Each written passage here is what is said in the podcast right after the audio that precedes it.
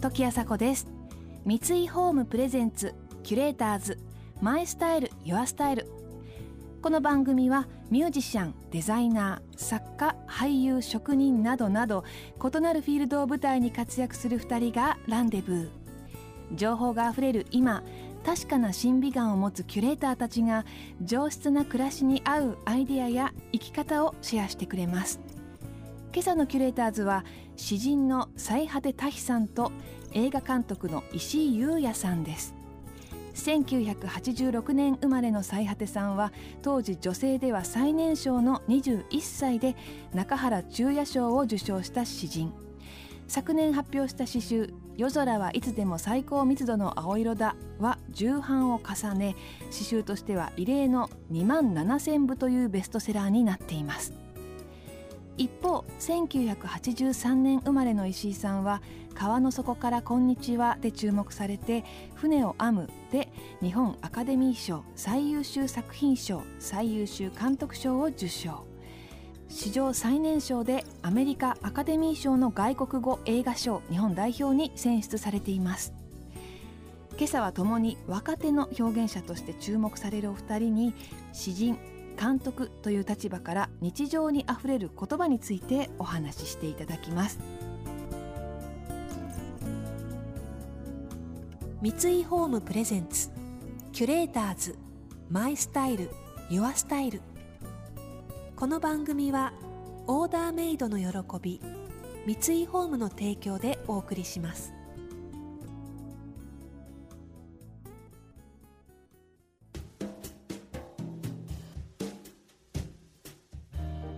時あさこがナビゲートしています。キュレーターズ。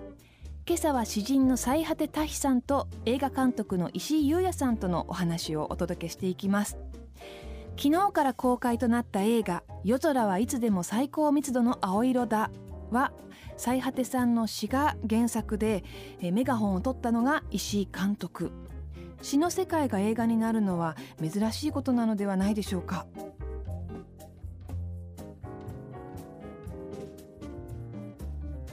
ようございおはようますございます。二回目なんですよね。そのお会いするのが。そうですね、はいなのであまりまだこう打ち解けてないそうですね。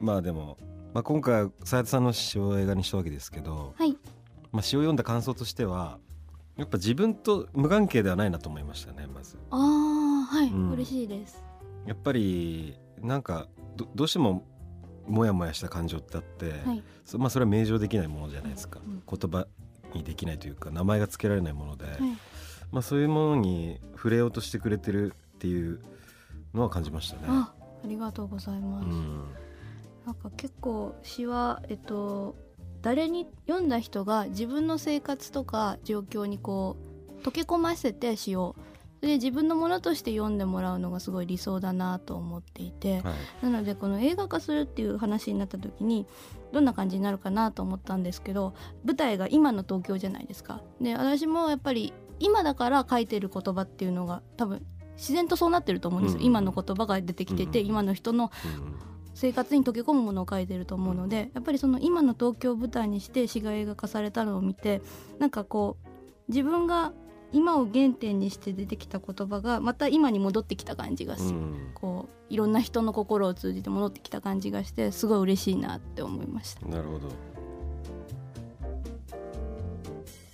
現代詩の枠を超えてその自由な表現が注目されています最果てさんの詩、えー私も歌詞を書くんですが私は書くときに具体的な映像を思い描いてから作るので言葉と向き合っていらっしゃるであろう今日のお二人の対談とても楽しみですということでまずは言葉についてのお話ですでこの前なんかあの詩を書くときは携帯とかパソコンっていう話してたじはいゃないですか。はい。僕は割とちっちゃい時から手書きで書いてて、大学生ぐらいもですか？今はもうパソコンなんですよ。今も。はでたまに手で書いたりすると、いはい。あのね思考するのと言葉が出てくるのがのタイミングにズレが出てくるんですよね。はいはい。要するにパソコンとか携帯とかってもうほとんどなんかね映像でデリートができちゃうじゃないですか消したりはいはいコピペもできますしああはいはい、はい、そうするとなんかね言葉っていうものをこう一つの映像として把握してるような気分になおって。きて、ー映像すごい。ええ。監督っぽい。そうそう画面の？はいはいはいはい。だからこれをこっちに移してこの一文をこっちに移してっていううんうんようななんか思考の流れになっていくような気がして。あはいええ。わかります、でも手書きだとどうしてもその書くときにもう書くときに伝えてなきゃいけないので手に脳から言葉を、うん。だからなんかね順番とか思考するリズムとか言葉が出てくるタイミングがなんか手書きとこう打つので違うっていうことに最近気づいて。ああ私も最近それ思って何かに書きました。なんか本当ですか、あの誰だったかな？宮沢賢治だったかな？萩原作太郎だったかどっちかのええ。あの詩の原稿手書き原稿があったんですよ、もう原稿があるんですけどこう取り消し線を引いてすごい大量の書き足しをして、その書き足しをさらに消して、うん。さらに足してっていうの全部残ってて。だから作品ができるまでの思考過程で残ってて思考をこう重ね塗りしてこう漆塗りみたいにうん。作品を作ってたんだなっていうのがなんとなく分かったんですよね。で私はやっぱり最初からパソコンで書いてたんですよ。原稿とか言葉っていうものを。だから常にその時点での完成形が目の前にあって何も残っていかないんですよね。でもな何も残っていかないのが私にはすごいぴったり合うんですよ。なんかなんでしょうね。読んでる人もそういう感覚で読んでるからなのかな。最近の人ってもう自みんなそうじゃないですか。スマホとかで。みんな文章書いてて、え手書きってあんま見なくなっえたなって最近思っててそういう風になっていくとだんだんこうみんなそういう感じで言葉を見ると思うんですよ。思考の過程が残ってるものっていうより思考をした後で出したものうん。になるからなんかこう結果ばっかり喋るようになるの。うん。でもその状況にすごい詩を書くのってすごい面白いなって思ってたんですよね。そのツイッターで詩を投稿するようになるとみんながこう考えに考えた末に書かれた文章がこう並んだりとかあとお腹空いたとかこう感覚ですごい直感的な言葉が並んでる中に詩の言葉ってどっちでもないんですよね。こう曖昧曖昧なままでも曖昧だけどボールが大きいみたいな。うん。それがボンってくると、うなんか不意打ちが来る。うんあの詩って本当は不意打ちで出会うべきものでうん。うん詩集を買うのもすごい、うん。あの縦書きの詩ならすごい合うと思うんですけど、うん。横書きだと結構街に言葉っていっぱいあるじゃないですか。それと同じように不意打ちであった方が私はいいなと思ってるんですよ。それでなんかそういう風に凝り固まってる中に詩が置かれていたからいろんな人が読んでくれたのかなっていうのは最近よく思います。なるほど。不意打ちいいですね。不意打ちいいですよね、ええ。詩の不意打ちいいですね。キュレーターズ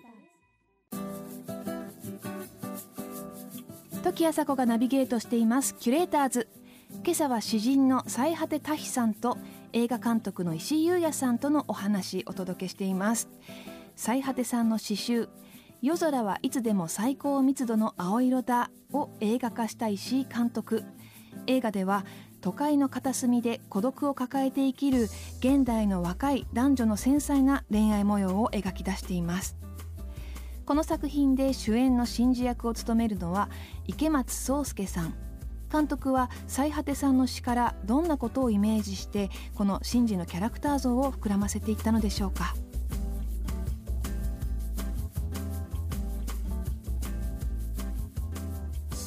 そもそも余計なというか無駄なというか本来の意味が剥落したような言葉がたくさんありますよね身近に。ありますあります。うん生き、てると。はい。でもだからなんかそういう言葉を今回の映画ではだからこそ使いたいなと思ったうんんです、はい。うん。だからあのシンジっていう男は池松くん演じる。意味があるのかないのか分かんないような言葉をうん。次々にこううん。言い続けるっていうやっぱシーンがあるんですけどあの感じっていうのは割と僕の中ではリアルで、うん。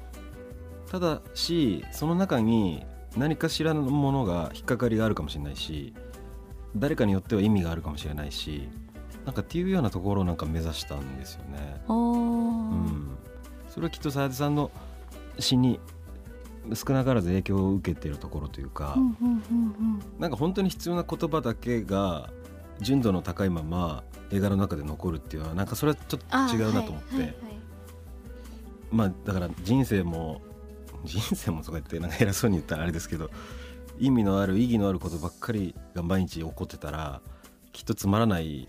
それこそ肩がこり。そうですね本当に、ええ。だからうん。どうでもいいものっていうか、余計なもの不純物意味のないものみたいなものが、まああってしかるべきだし、うん。そういうことにもなんかか価値を見出せる可能性があるしっていうようなニュアンスで今回の映画作った部分っていうのはありますね。はあ。え私すごいあの饒舌なキャラクターは最初に脚本で見た時にすごいいいなって思いました。あれあれ確かに私もすごいリアルだなって思いえましたね、私もその軽くなってる言葉みたいなものをすごい意図的に使おうかなとは思っていて、軽くなってるってことはキーワードなんですよね、死ぬほどまずいとか、うん。すぐ死ぬっていううん。みたいなのも、それぐらいその人たちにとっては死ぬっていう言葉はキーワードなんだろうなって、うん。だから軽くなってる。使って使ってすり減って、うんっていうものがある時にやっぱりそういうのを避ける意味があんまない気もしていて、うん。恋とか死とか愛とかすごい出てくるって私も書いてて思うんですよ、でもすごい出てくるけどそういうもんなんだろうなって思ってたんですよ、でそのシンジの饒舌なキャラクターっていうのはなんか今すごい世の中的に言葉が溢れてて、もう誰でも発信ができて気持ちを言葉にすると誰か聞いてくれんじゃないかってうん。みんな思ってる、まあ本当は誰も聞いてないかもしれないけど。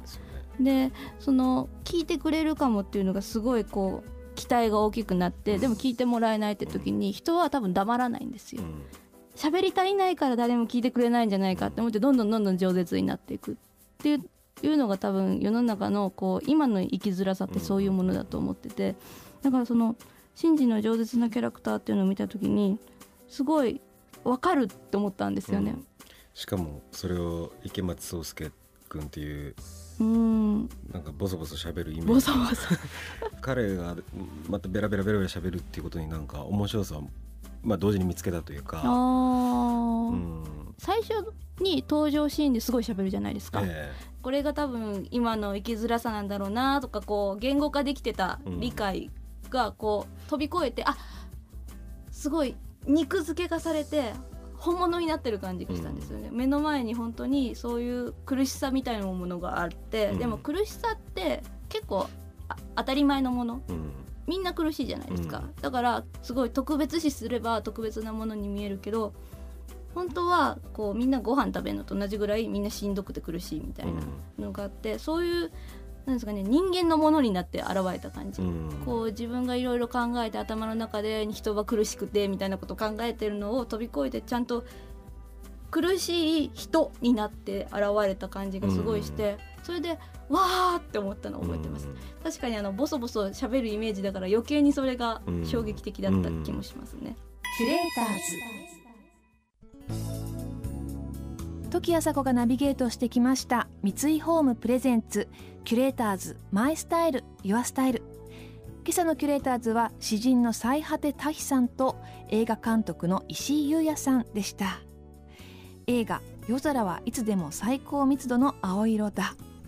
都会に住む人にこそ見てほしい映画です。新宿ピカデリーユーロスペースにて先行公開中。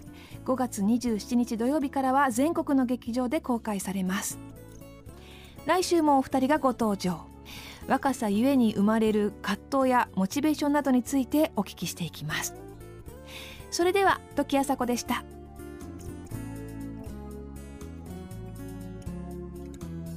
三井ホームプレゼンツ。キュレーターズ。マイスタイル。ユアスタイル。